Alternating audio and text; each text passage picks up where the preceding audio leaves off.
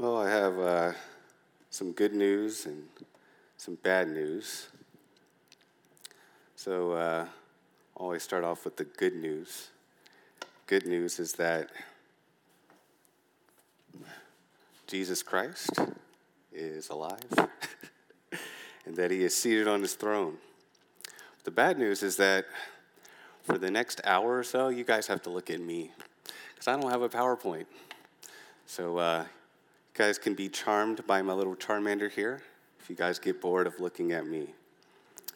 But uh, I really just wanted to, uh, first off, just thank uh, Pastor Roger and uh, Pastor Ray for the opportunity um, to serve you guys just through uh, the ministering of the word. It's, it's really just a, a privilege to be able to participate in the disciple, the discipling of uh, this fellowship group. And um, so, yeah, thank you guys for that. Uh, let us go ahead and open up our time in a word of prayer. Our Father, um, we just want to thank you for uh, bringing us through this week. Uh, we thank you for all you're doing in the world. And um, Father, we ask that in this time, that as we um, consider this topic about our minds, that you'll ready our minds to receive the instructions that are in your word. And um, God, whatever is of you, we ask that you would uh, plant it into our hearts. And God, whatever is not of you, whatever is wrong, may it be forgotten. Uh, we thank you. We ask in Jesus' name. Amen. All right, all right. So, uh, the theme of our summer series is stewardship. And uh, just so we're on the same page, stewardship is the act of managing something or taking care of something. Such an act also entails the proper use or the profitable use of a particular asset. And this aspect of putting something to proper use or using something in a profitable way is typically what we have in mind when we speak about stewardship. If you have money, you spend it. If you have a skill, you employ it. But when it comes to the idea of stewardship, again, we're not primarily concerned with whether one uses a particular thing. That much is assumed. The primary concern is with how that thing is used. Is it used properly? Is it used in a profitable way? How are we stewarding? How are we managing that particular thing? Now, when, it, when we're going, when, if we're going to steward anything well, if we're going to use anything in a profitable way, then we got to know what that particular thing is for. What is it meant for? What goal is it meant to accomplish? What is the purpose of that particular thing?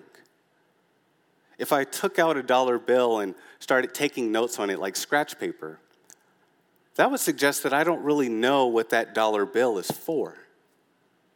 If I put a fork into an outlet, that would suggest that I don't know what either of those things are for, and I would be shocked with discovery.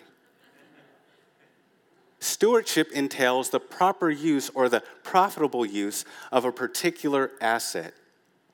And in order to steward anything well, we need to know what, what that particular thing is for. You guys following me so far? Now, the topic for tonight is the stewardship of the mind. The stewardship of the mind. And in our time tonight, we'll be guided by three considerations as it pertains to the stewarding of the mind. First, we'll consider the nature of the mind. What is the mind? What does the Bible, how does the Bible talk about the mind? And what can we glean from Scripture concerning its purpose? Again, if we want to steward our minds well, we need to review what we're actually stewarding. Secondly, we'll consider the abuse of the mind. Where did this abuse start? And what were the outcomes of this abuse? And then lastly, we'll consider the purpose of the mind. Here, we can hopefully learn from the mistakes of the past and consider how we can move forward. So, let's begin our time with the nature of the mind. What is the mind? Is it merely an amalgamation of neurons firing off in that restless muscle of the skull? Just the result of biological processes fizzing like bubbles in a can of soda? Is that all that we can say about the mind? Just the result of chemical reactions? Sure, the mind involves the brain.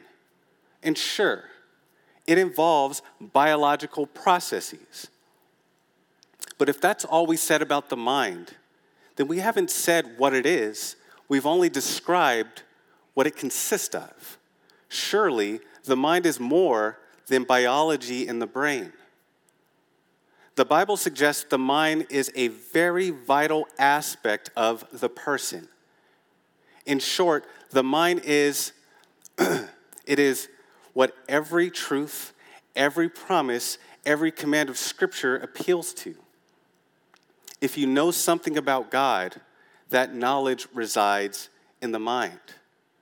If you believe anything about God, that belief resides in the mind.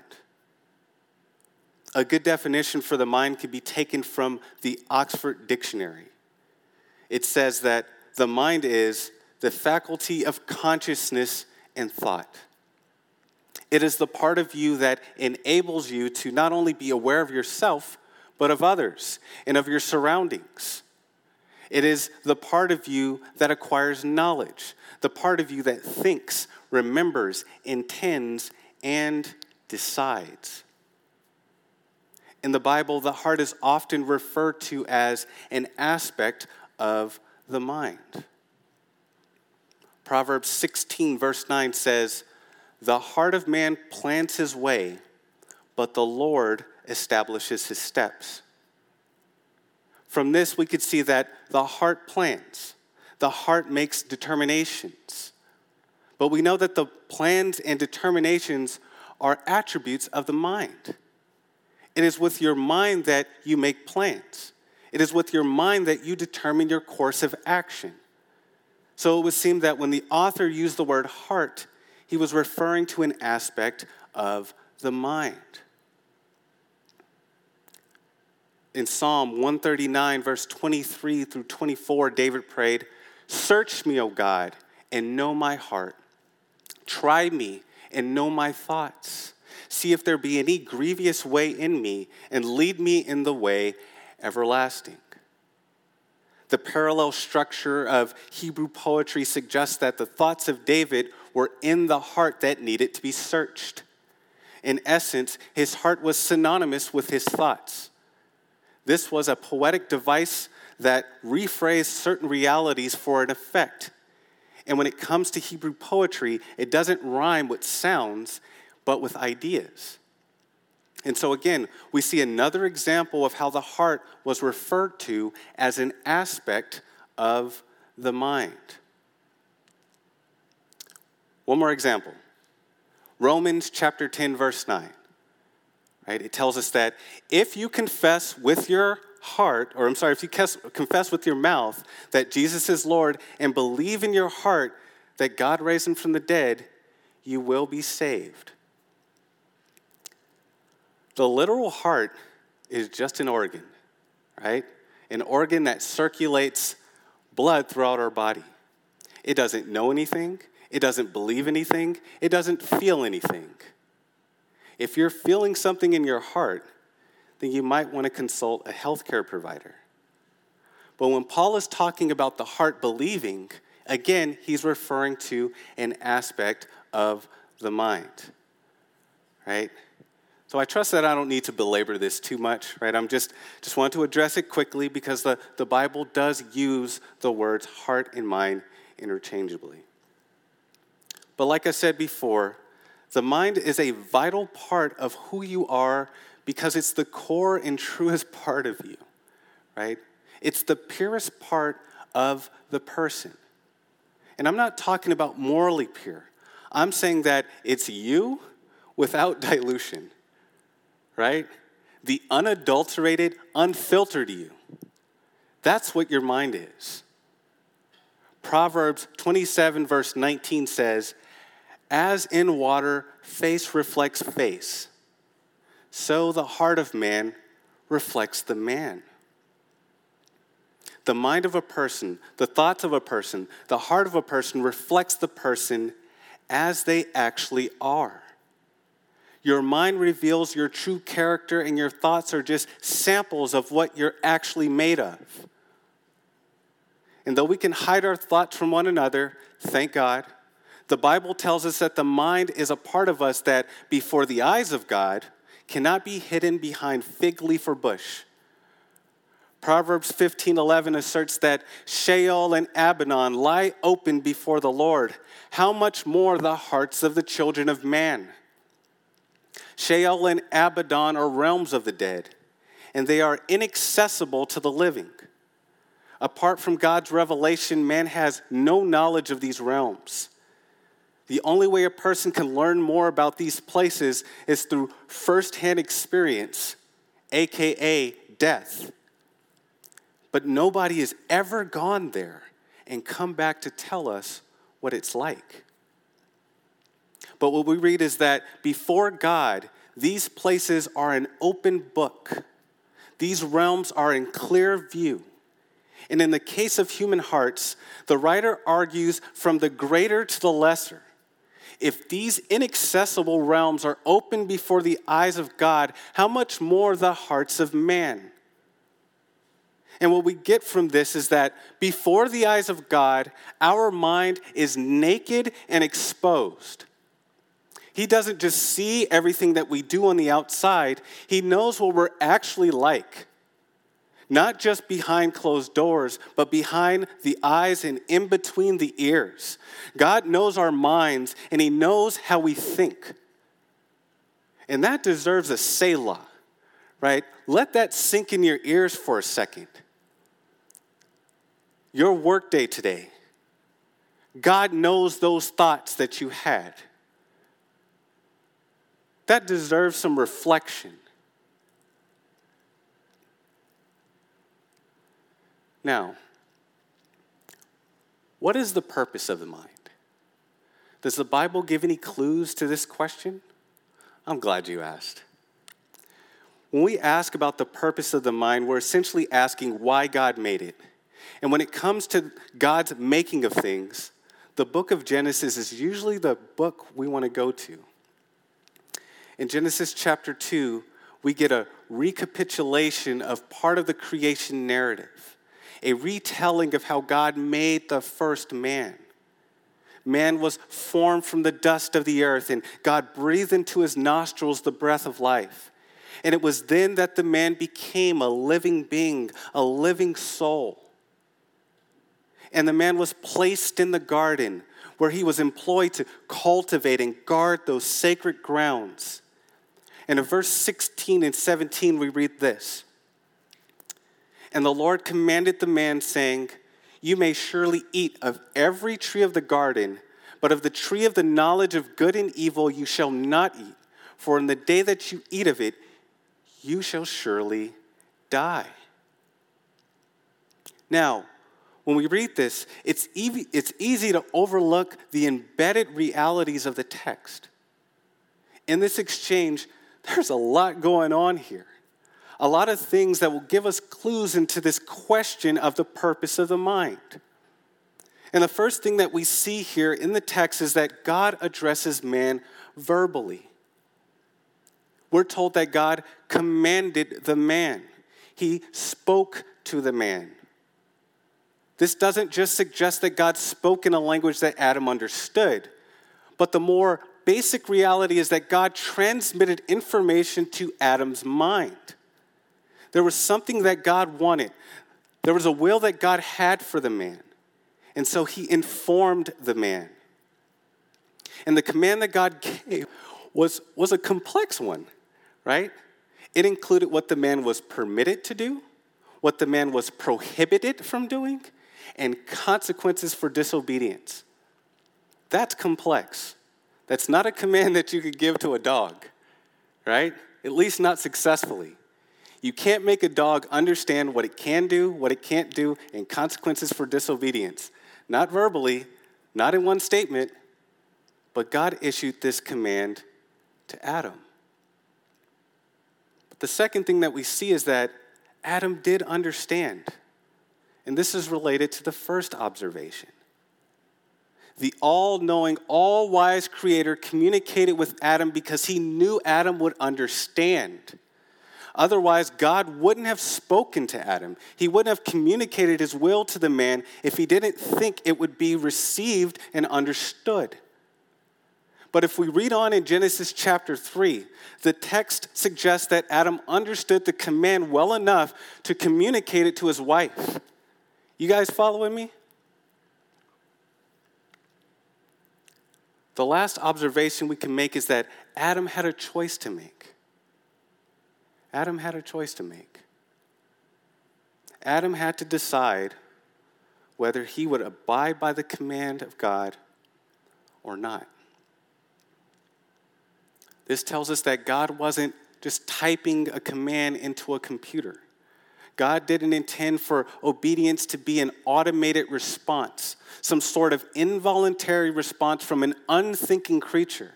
No, God expects obedience, but He wanted to be an act of the creature's own will and volition. Obedience was meant to be an informed, personal response. And so, with all that being said, we can deduce God's purpose of the mind. God created the mind of man primarily so that as conscious, thinking beings, we would come to know, understand, and choose to do the will of God. There are many other things that God has created our minds to do. But if you understand what the will of God entails, then you would see that His will is all encompassing. And The primary purpose of the mind is that you and I will know, understand, and choose to do the will of God.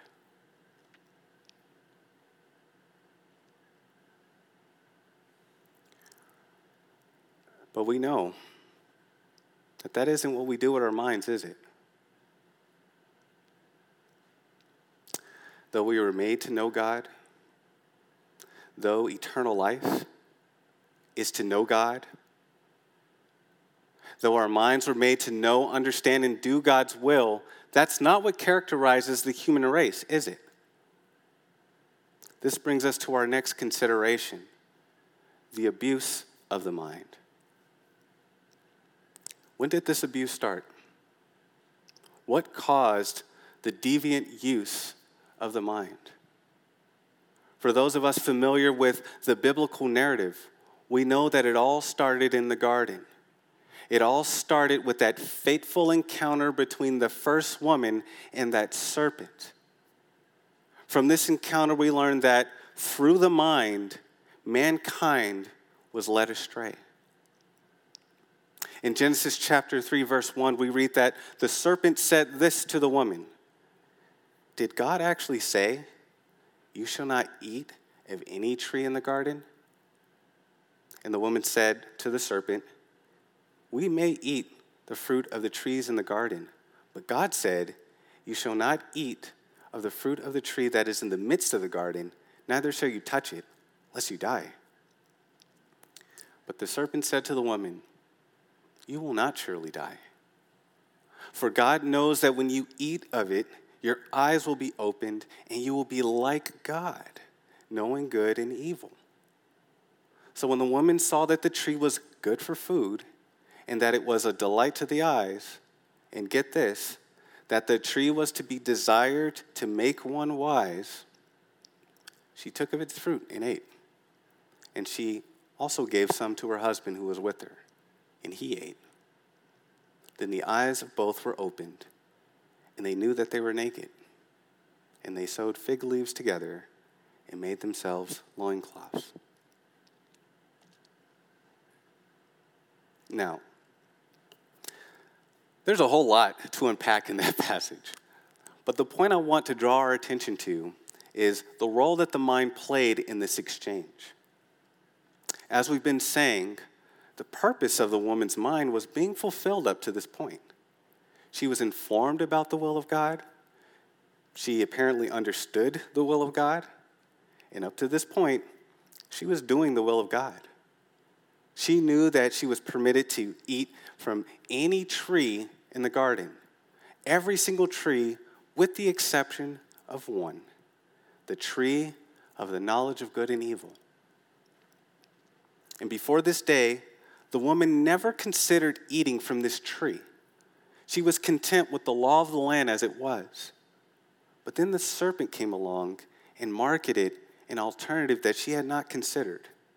He essentially said, Hey, you know that tree over there? Tree in the midst? That tree that God told you that you can't have and that you can't eat from? Guess what? He's holding out on you. You see, right now, your judgment of good and evil is dependent on Him. If you, but if you took from that tree, you could judge for yourself. Your eyes will be opened, and you can be an independent woman making your own decisions. Don't be content under that God repressiveness. Take from the tree and liberate your mind. Think for yourself. And the seed was planted in her mind. The tree that she knew to be off limits suddenly had a different appeal to it. If she ate its fruit, she could become wise. She could experience independent judgment. She could think for herself. This is how mankind was led astray through the mind. It started with deception. It started with the distortion of truth, which gave birth to a desire for wisdom, a desire for wisdom apart from and in rebellion against the rule and reign of God. And to a greater or lesser extent, this has been the human experience ever since. And since then, mankind has expressed rebellion with his mind chief example of this can be found in Genesis chapter 11, where we read of a unified humanity, a humanity of one language, a humanity of one purpose. And starting in verse 1, it reads The whole earth had one language and the same words. And as people migrated from the east, they found a plain in the land of Shinar and settled there. And they said to one another, Come, let us make bricks and burn them thoroughly. And they had brick for stone and bitumen for mortar. They said, Come, let us build ourselves a city and a tower with its top to the heavens, and let us make a name for ourselves, lest we be dispersed over the face of the whole earth. And the Lord came down to see the city and the tower which the children of man had built. And the Lord said, Behold, they are one people, and they have all one language. And this is only the beginning of what they will do. And nothing that they propose to do will now be impossible for them. Come, let us go down and there confuse their language so that they may not understand one another's speech. So the Lord dispersed them from there over the face of all the earth, and they left off building the city. Therefore, its name is called Babel, because there the Lord confused the language of all the earth, and from there the Lord dispersed them over the face of all the earth. Now, if you didn't read Genesis up to this point, you might under, not understand why God did this, right? Without understanding the, the context, God's actions kind of read like cosmic bullying right? Like it's kind of like God is just messing up their hair because he can. But if you read the, from the beginning up to this point, you know that that's not the case. You see, in Genesis chapter 9, Noah and his family had just left the ark. After the waters of the global flood had receded, the earth was cleansed, and the Noahic family would be the ones to repopulate the earth. In fact, we find that this is exactly what God had in mind. In Genesis chapter 9, verse 1, we read that God blessed Noah and his sons and said to them, Be fruitful and multiply and fill the earth. At this point, there was no other people on planet Earth, right? No other humans. And at that time, that is what God wanted. But through the sons of Noah, it was God's will for humanity to fill, to populate, to spread throughout the whole earth. Not just in the coastal regions where it's mild and temperate, but everywhere on earth. Everywhere on earth where life could be sustained, everywhere on earth that's habitable. That's where God wanted humans to be. And in order for that to happen, they needed to spread out. Now, when we look back at the building project of Genesis chapter 11, what motive do, did they express at the end of verse 4? They said, Come, let us build ourselves a city and a tower with its tops to the heavens, and let us make a name for ourselves, lest, motive, we be dispersed over the face of the whole earth. They were trying to avoid dispersion. They wanted to stay put. They didn't want to spread out. And so they put their minds together and devised a plan. And that plan was starting to materialize in the Tower of Babel. Again, this is an example of how man uses his mind to defy God. Because his mind is darkened and seeks wisdom apart from and in rebellion against his Maker, he does not understand the value and benefit of God's rule. Instead, he is blinded by pride and seeks to live as if there is no God. And that leads to another effect of the fall. Mankind is ungodly in the mind. David, speaking about the ungodly, said, The fool says in his heart, There is no God. Wouldn't that be funny? Right? Like if we uh, gave a greeting card to an atheist on April 1st, handed it to him, your favorite atheist, he opens it, and it says, The fool says in his heart, There is no God. Oh, it's funny to me, sorry. Okay. Don't do that. Don't do that. But in our day, to be called a fool is more so of a pejorative, right? It's, it's an insult of one's intelligence. However, in the Bible, foolishness was a moral quality. And it was applied chiefly to people who thought like the man who says in his heart, There is no God. You see, the fool is not necessarily ignorant, though he may be at times. But more often than not, fools know some things. In fact, they know a lot of things. They might even know more than you. When David spoke about the fool, he spoke about a man who was informed. And this, this fool is even informed about God.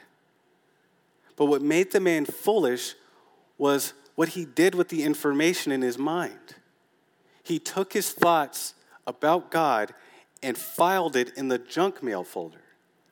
And though he knows that God exists, he lives as if he doesn't.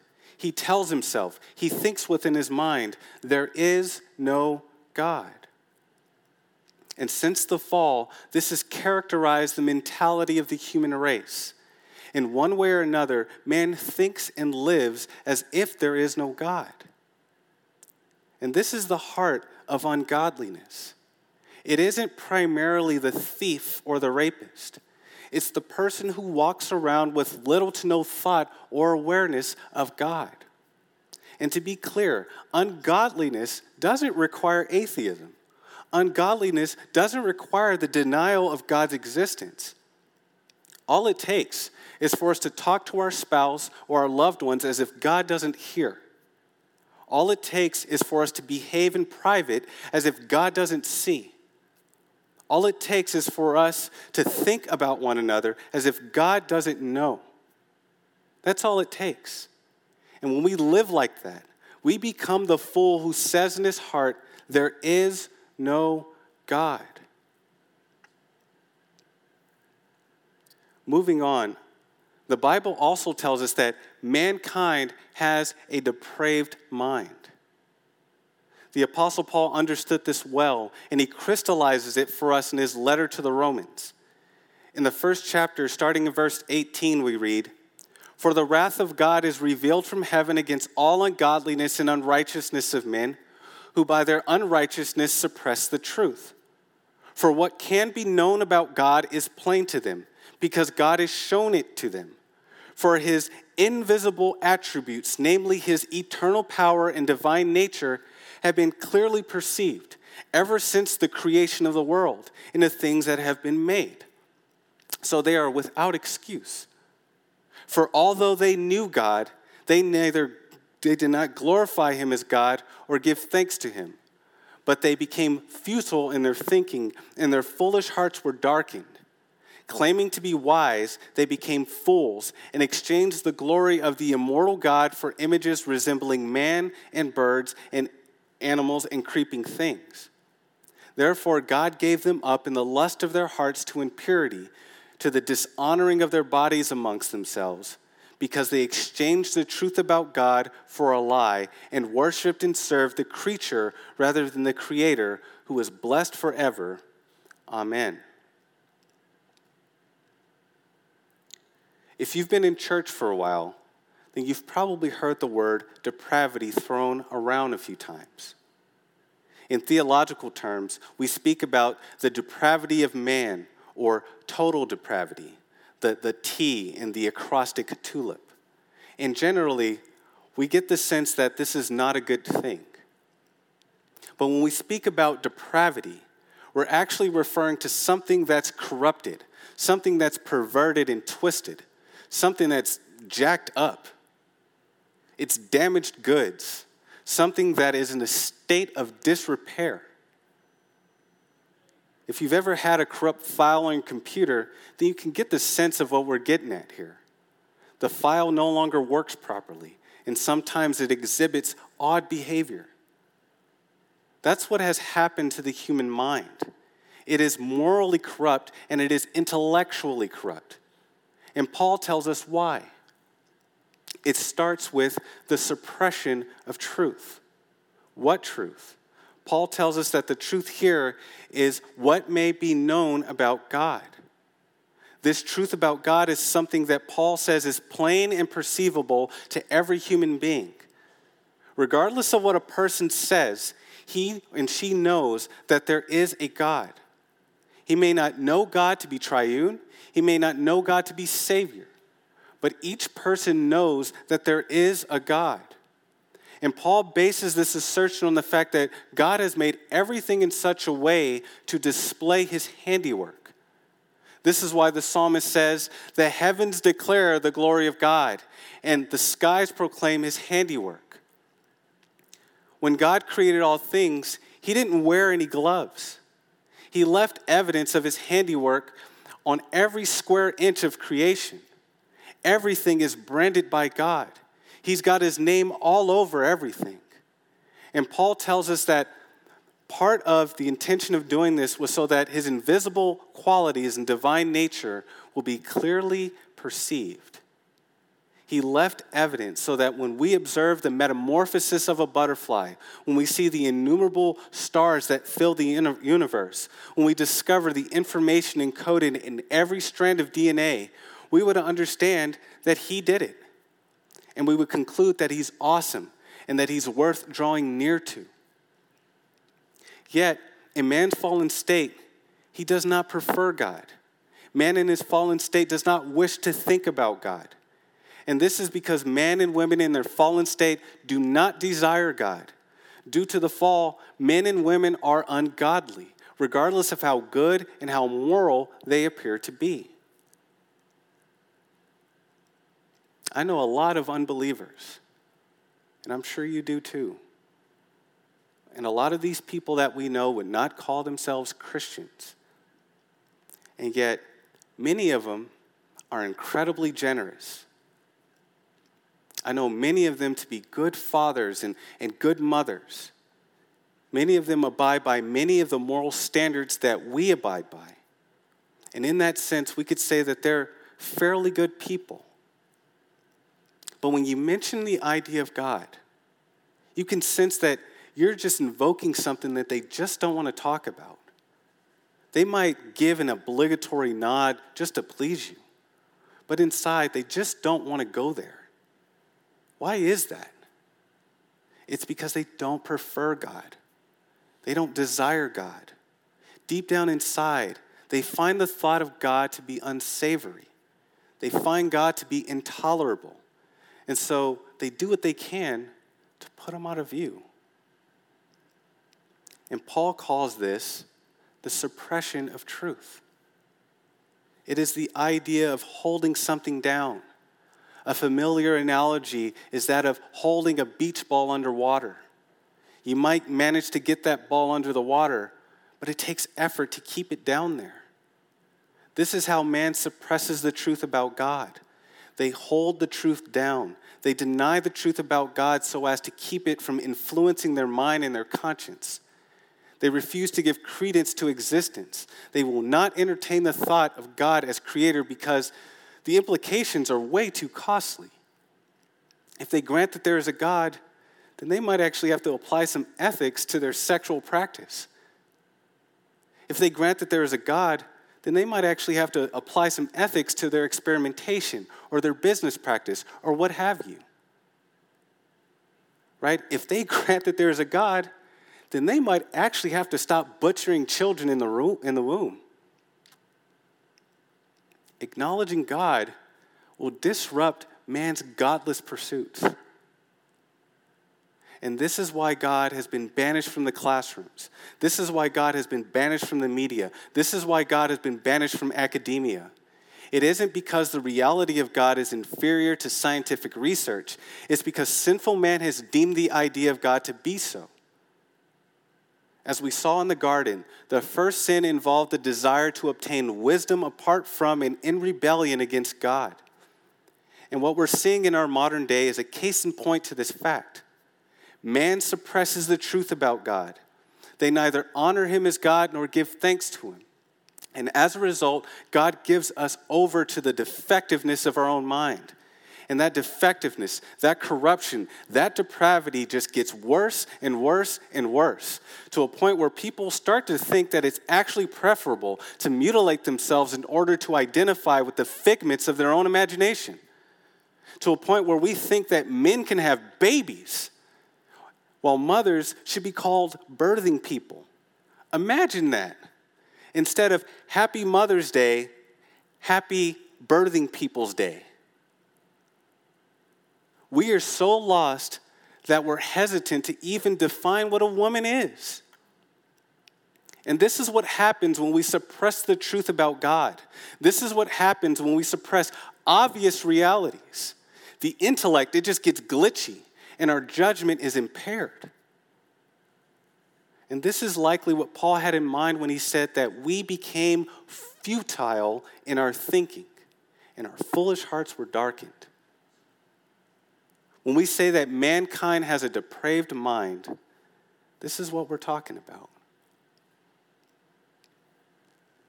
And because this is the case, the mind is the source of all of our evil.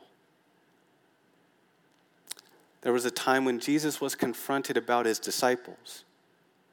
In Mark chapter 7, the Pharisees wanted to know why his disciples ate with unclean hands.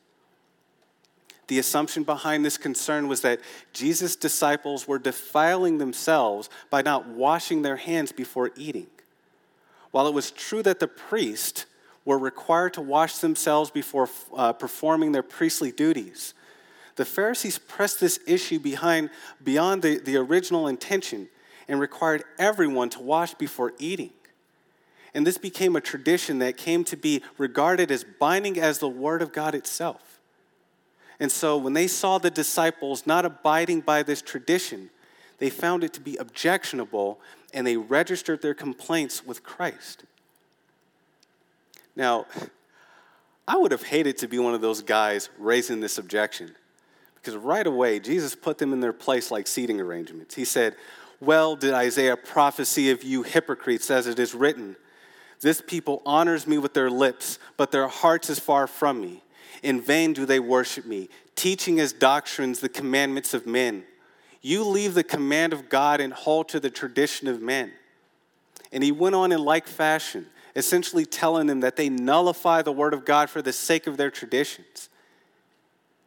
And we should be warned by this as well, right? As we consider our traditions for things like, I don't know, dating. As we consider our traditions concerning things like fellowship or how a worship, should, uh, worship set should sound, right? We don't want our traditions to eclipse the Word of God. But after saying these things to the Pharisees, he said this to his disciples and to others around him. He said, Hear me, all you, and understand. There is nothing outside a person that by going into him can defile him, but the things that come out of a person are what defile him. And when he had entered the house and left the people, the disciples asked him about the parable. And he said to them, Then are you also without understanding? Do you not see that whatever goes into a person from outside cannot defile him, since it enters not into his heart, but his stomach, and is expelled? And he said, What comes out of a person is what defiles him. For from within, out of the heart of man, come evil thoughts, sexual immorality, theft, murder, adultery, coveting, wickedness, deceit, sensuality, envy, slander, pride, foolishness. All these things come from within, and they defile a person. Here, Jesus used the topic of ceremonial defilement to get to the reality of what the ceremony represents. Being defiled ceremonially represented one's moral and spiritual state. And what Jesus goes on to teach is that it isn't necessarily what goes inside of a person that makes him unclean. It's not the hygiene of a person, nor is it the food that he puts in his mouth. It's what comes out of the person that makes him clean.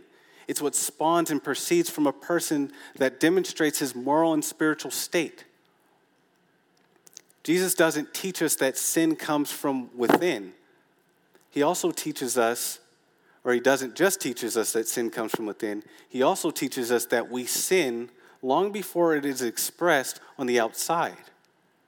In Matthew chapter 5, Jesus said, You have heard that it is said, You shall not commit adultery. But I say to you that everyone who looks at a woman with lustful intent has already committed adultery with her in his heart. Again, this shows that sin doesn't just start in the mind, sin is committed in the mind.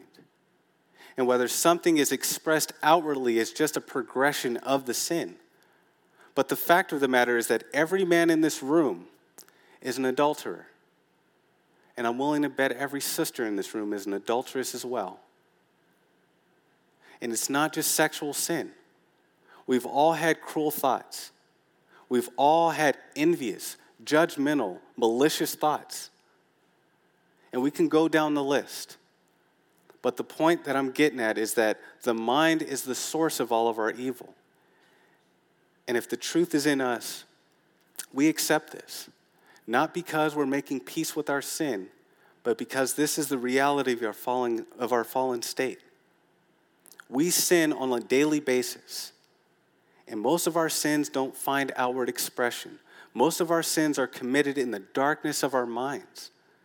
But since the truth is in us, we are able to confess the sins of our minds with full assurance that God is faithful and just to forgive us our sins and to cleanse us from the defiling unrighteousness of our minds. Okay, so we've considered the nature of the mind and the abuse of the mind. Let's move on to the proper use of the mind.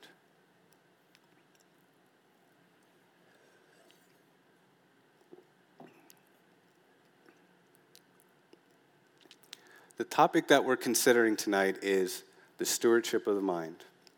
And as we've considered the idea of stewardship, we said that stewardship is the act of managing something or taking care of something. And we saw that this act entails the proper use or the profitable use of a particular asset. As we've considered the asset of our minds, it's important to understand where it's been. In short, our minds have been damaged by sin, and as a result, it is a restless and wild field that needs constant work and attention.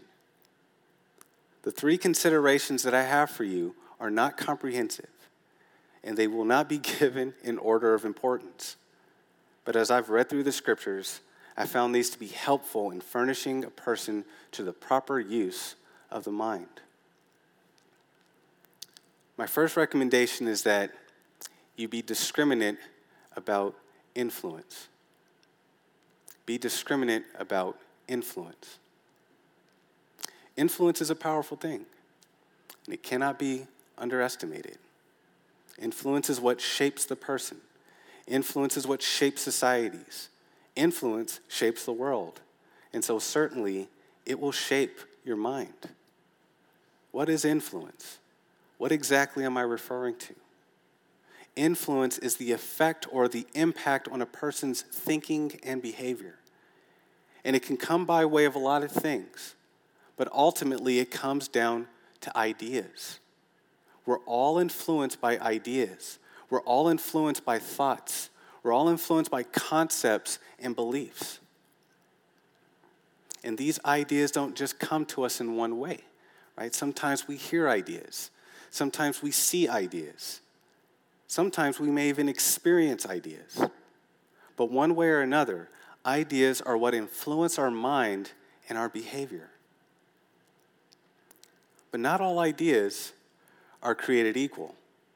And this is something that the Apostle Paul was aware of. For him, some ideas were regarded as vain philosophies that take people captive. Other ideas were regarded as arguments and lofty opinions raised against the knowledge of God. Some ideas were regarded as preaching that deserved the very curse of God. While on the other hand, some ideas were regarded as the very power of God for salvation to those who believe. Other ideas arose from the very words of God, ideas that were profitable for teaching, for reproof, for correction, and for training in righteousness. While other ideas were regard I'm sorry, not all ideas are created equal. And so Paul told his Christian recipients to be discriminate about what they allowed to influence them. In Romans chapter 12, verse 2, the apostle says, Do not be conformed to this world, but be transformed by the renewal of your mind, that by testing you may discern what is the will of God, what is good and acceptable and perfect. As Paul exhorted his recipients concerning Christian living, he first needed to address their pattern of thinking.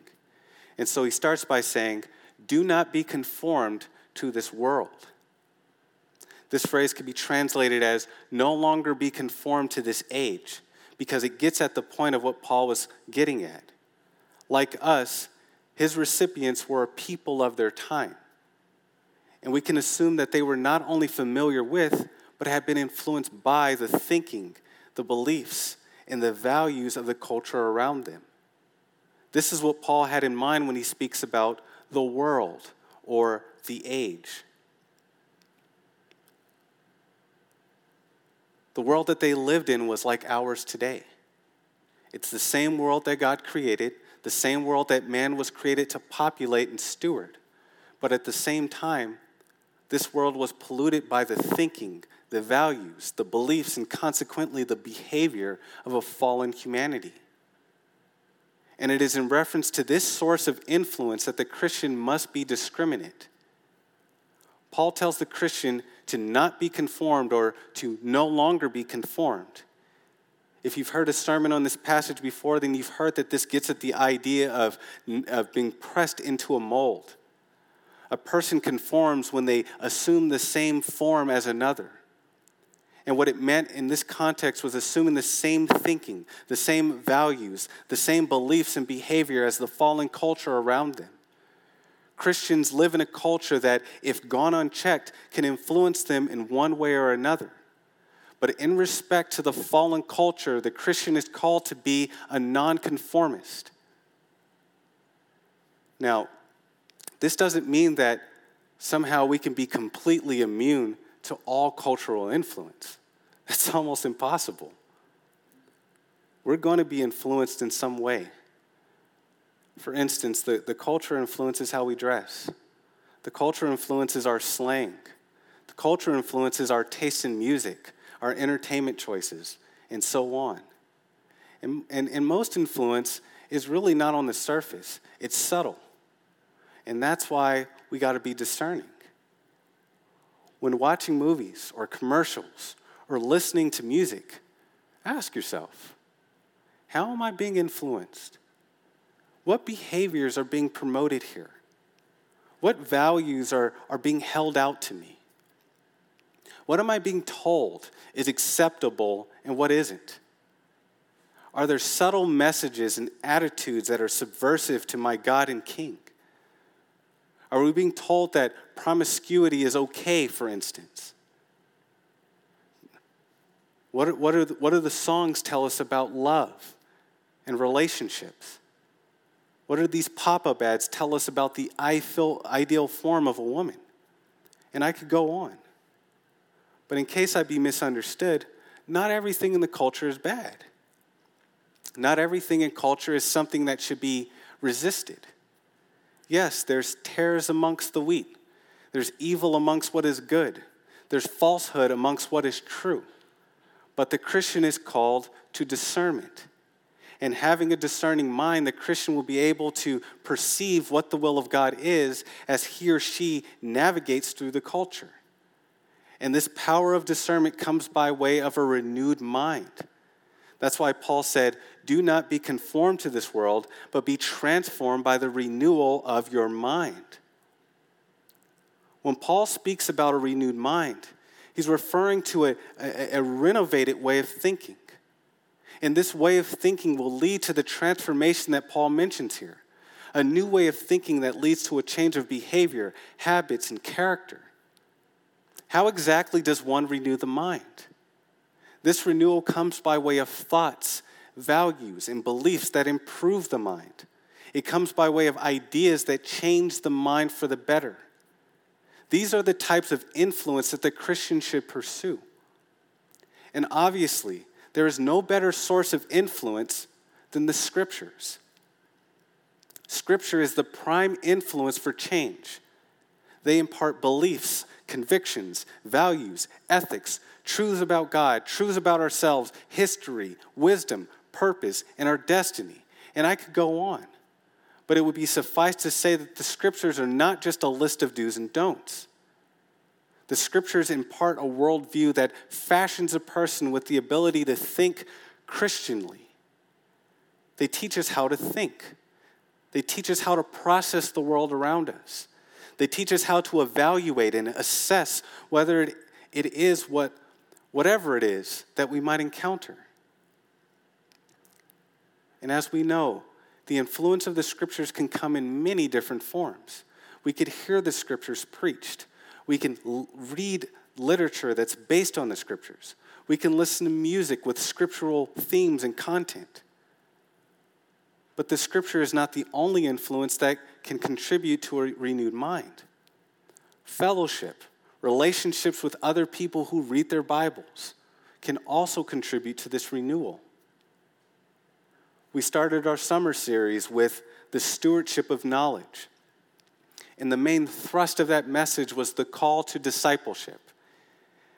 And while we're not all called to meet one another or meet with other people in a, in a coffee shop reading a Christian book, we are all called to influence others to obey the King of Kings. Not everyone is called to stand and preach like I'm doing today, but we're all called to pass on what we know. And if you're a Christian today, you know the Christ. If you're a Christian today, then you follow his teaching.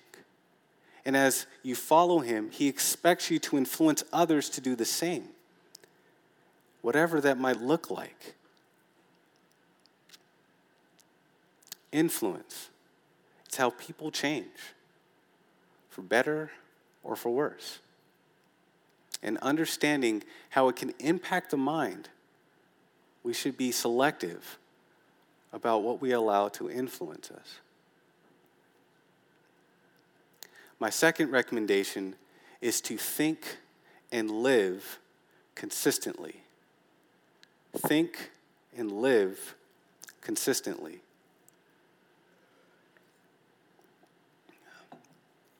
And the point of this recommendation is that there should be consistency between what we know and how we live.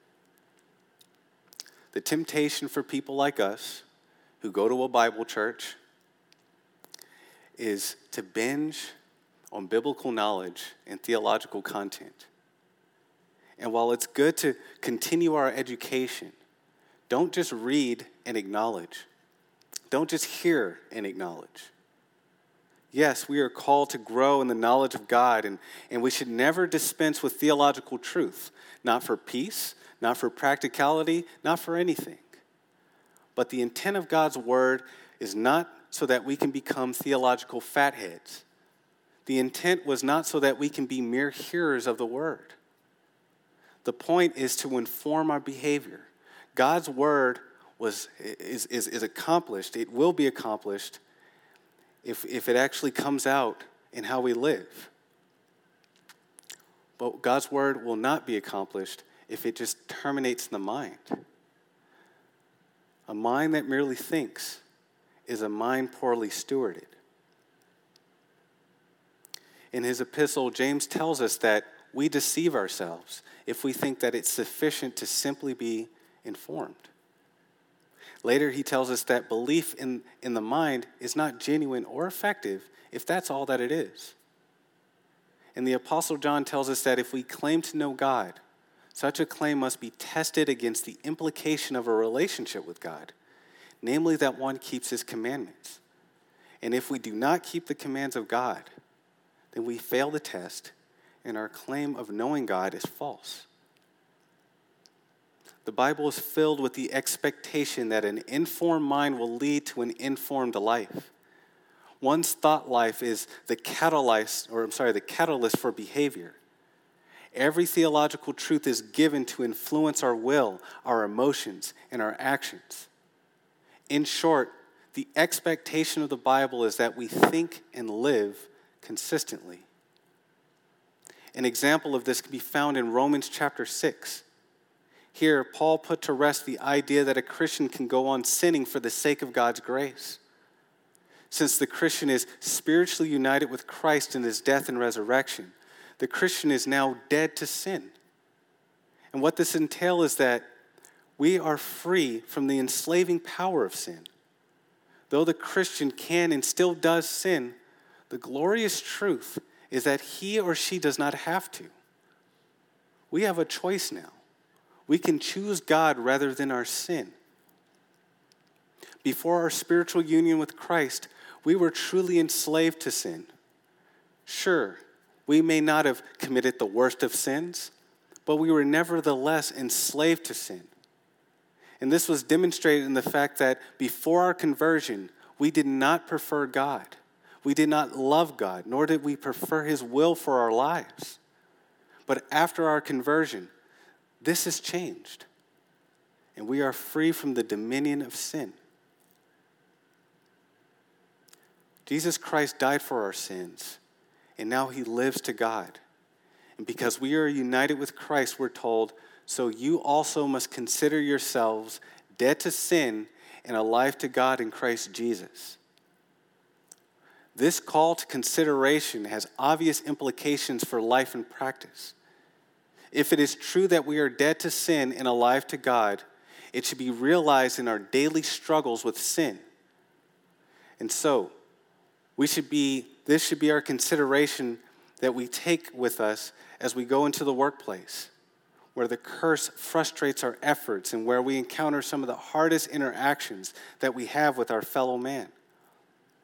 This should be our consideration as we settle into the privacy of our rooms the scene where much of our sinning has occurred in the dark. When we're tempted, we can actually choose to please God. This is just one example of what it looks like to think and live consistently. But for the sake of time, we'll move on. The last consideration that I want to leave with you is this maintain a biblical perspective. Maintain a biblical perspective. The Bible furnishes the mind with an outlook on life. And this outlook enables us to perceive the realities of life in a proper light. One area where the Bible gives perspective is in the area of trials. At one time, James wrote to a group of Christians facing various trials. And as a way to help them through it, he wrote this James chapter 1. He said, Count it all joy, my brothers, when you meet trials of various kinds. For you know that the testing of your faith produces steadfastness. And let steadfastness have its full effect, that you may be perfect and complete, lacking in nothing on the face of it, this is an odd charge, right? It's like, how can I think of a trial as an occasion for joy? Right? Trials disrupt my joy. How can I suppose how, how, how am I supposed to be happy in a time like this? But this is where the biblical perspective comes in. You see, the Christian is told that each trial, each difficulty, each occasion of suffering has the ultimate purpose of bringing about their maturity. And this maturity comes by way of tested faith that perseveres through the various trials of life. This is the perspective that we're given. And what we can glean from this is that no trials are that no trial is without purpose. Sometimes the most frustrating thing about a trial is not understanding the why behind it. Why did the toilet clog at my girlfriend's parents' house? Right? Why did I get that flat tire in the rental? Why am I still not married? Why did I get COVID? And if we're not careful, we might experience these things and attribute malicious motives in the mind of God.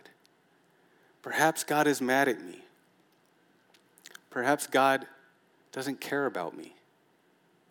Perhaps God, even worse, is cruel.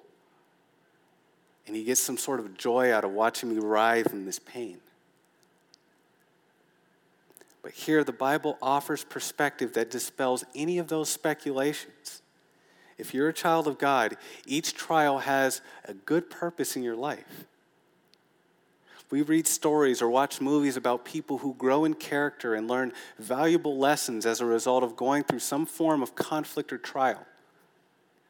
It's the typical structure of pretty much every narrative that we're exposed to.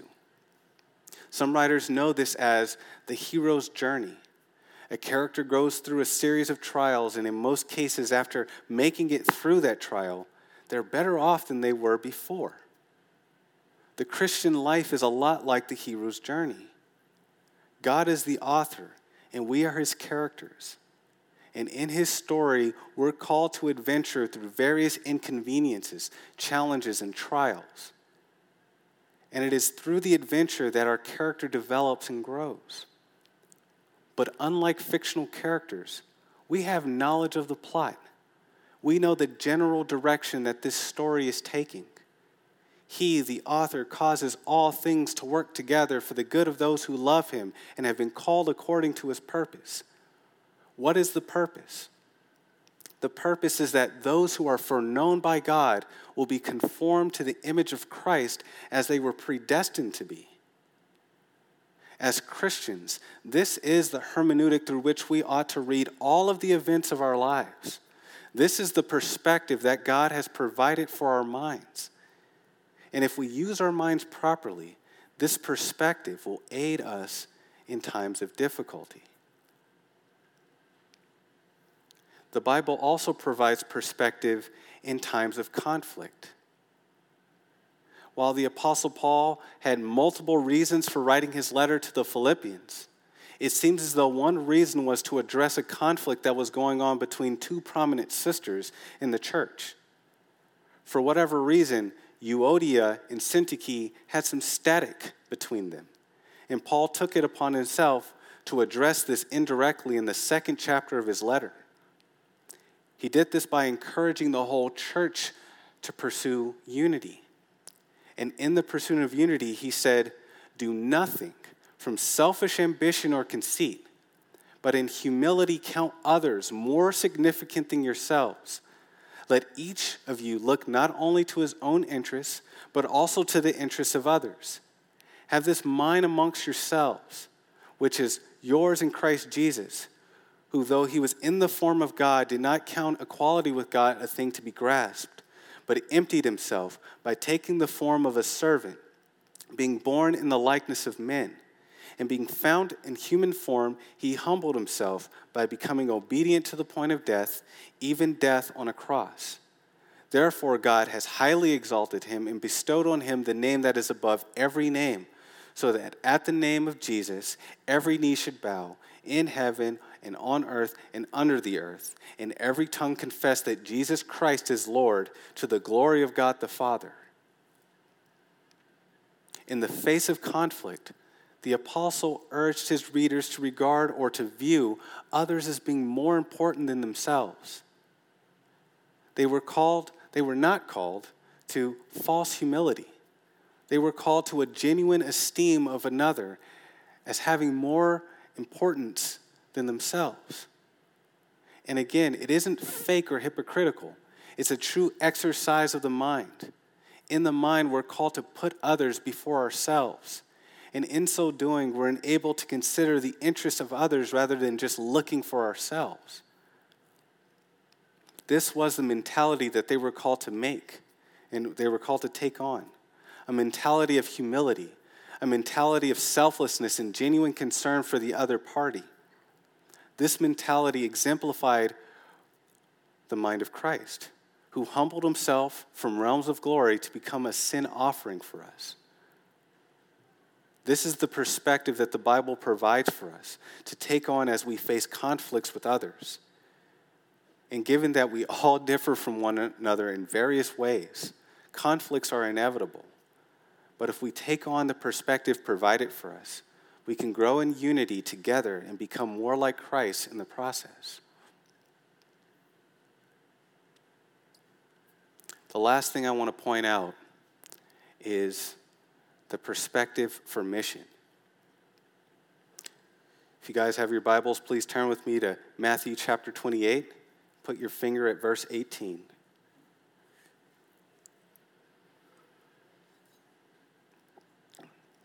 Now, let's certainly hope at this point this isn't the first time you're opening your Bibles. Just kidding. All right, verse 18. And Jesus said to them, his disciples, All authority in heaven and on earth has been given to me. Stop. Typically, we read to the end verse 20, without giving what Jesus just said a second thought. This is a powerful thing, and it deserves some consideration. Jesus has all authority in heaven and on earth. What are the implications of this? First, Jesus is the highest authority in the land. And because this is the case, every other authority ultimately has to answer to him. Now, obviously, that isn't consciously the case by and large. Many people exercise their authority as if there isn't a God above them. And they do that to their own detriment because they will be held accountable. But I dare say that it is not only the church's responsibility, but an act of mercy to make our rulers aware of the fact that God has fixed a day on which he will judge the world in righteousness by a man whom he has appointed. And this he has given assurance by raising this man, Jesus Christ, from the dead. Secondly, because Jesus is the highest authority in the land, we don't have to answer to anyone when it comes to his commands. We don't need permission to disciple the nations. We have the commands of Christ. And since this is the case, we should do this without timidity or fear. Now, I know obviously we still struggle with that, but this is because we are often of little faith. But the fact of the matter is, is that we can carry out the commands of Christ with boldness because we have a charge from the highest authority in the land.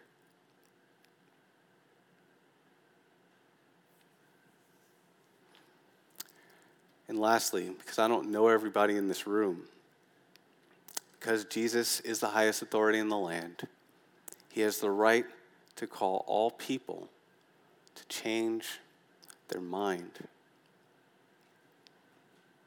If by any chance there's a non Christian in this room, and I, I don't know everybody here, this is specifically for you.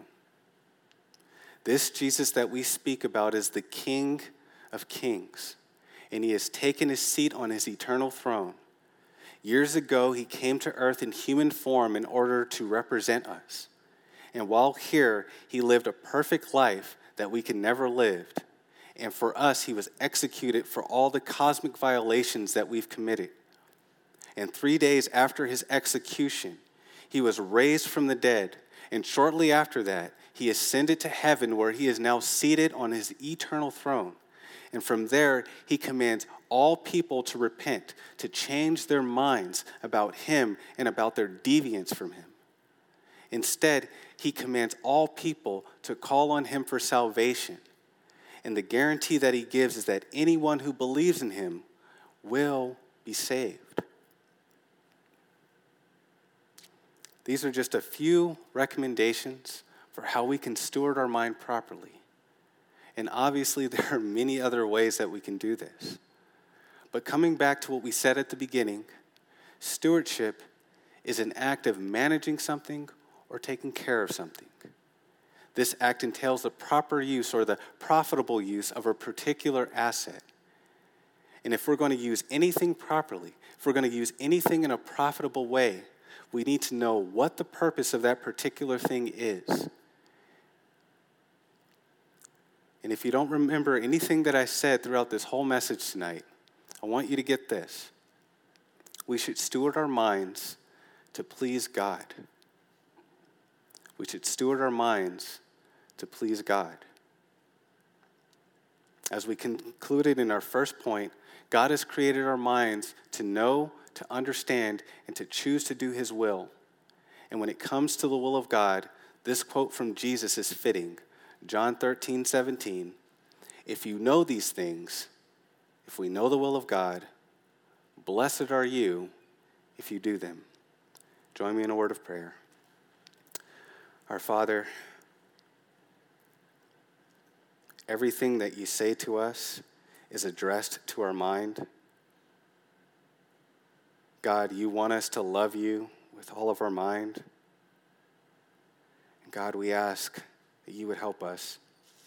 Help us to be renewed in our minds. Help us to be devoted to you in our minds. Help us to be aware of you. God, we ask that you would take what was said tonight and uh, that you would uh, use it to accomplish whatever purpose that you have. Thank you. We ask in Jesus' name. Amen.